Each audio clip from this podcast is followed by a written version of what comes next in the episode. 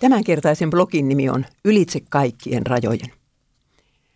Mitä jos tekisimme pienen ajatuskokeen? Kuvitellaanpa, että Paavali ei olisikaan tullut toisella lähetysmatkallaan Eurooppaan, vaan jatkanut matkaansa yhä kauemmas Aasiaan. Ja kuvitellaan vielä, ettei lähetyssaarnaajia olisi näiden 2000 vuoden aikana tullut Suomeen kuin kourallinen. Ja hekin olisivat eri syistä epäonnistuneet tehtävässään. Suomessa olisi tänä päivänä vain muutama harva kristitty. Raamattu olisi miltei tuntematon kirja. Olisimme animisteja tai ateisteja kaikki tyyni. Millaista sinun elämäsi olisi ilman raamattua, ilman kirkkoa, ilman elämän tarkoitusta, ilman evankeliumia, ilman toivoa, ilman Jeesusta? Etsisit totuutta sitä kuitenkaan löytämättä. Etsisit anteeksi antamusta – mutta koskaan et voisi tuntea, että oma tunto lopettaa syyttämisen.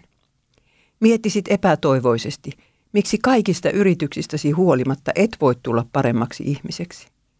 Sinulla ei olisi ketään, kenen puoleen kääntyä yksinäisyyden ja pettymysten tullessa. Ja kuoleman takana ammottaisi vain suuri tyhjyys. Sitten koittaisi viimeisen tuomion päivä.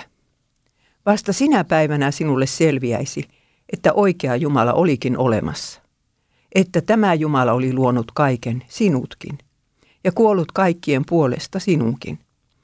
Pääsisit selville, että Aasiassa oli suuria kansankirkkoja, mutta niillä ei ollut aikaa eikä halua lähteä jonnekin pohjan perille evankeliumia saarnaamaan.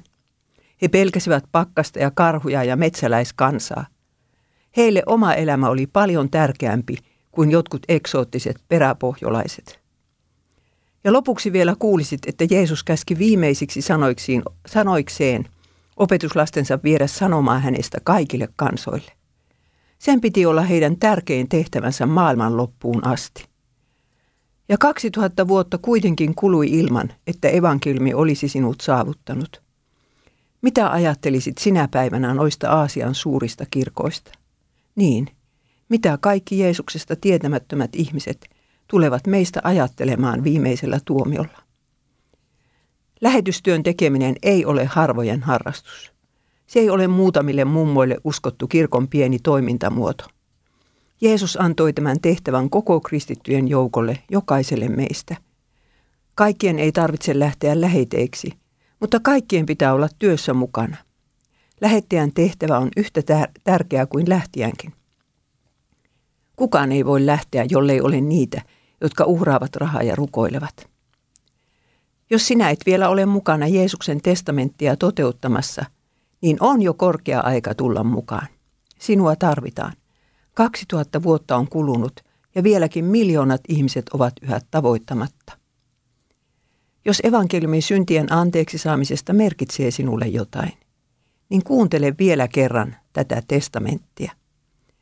Menkää siis ja tehkää kaikki kansat minun opetuslapsikseni. Ja katso, minä olen teidän kanssanne joka päivä maailman loppuun asti. thank you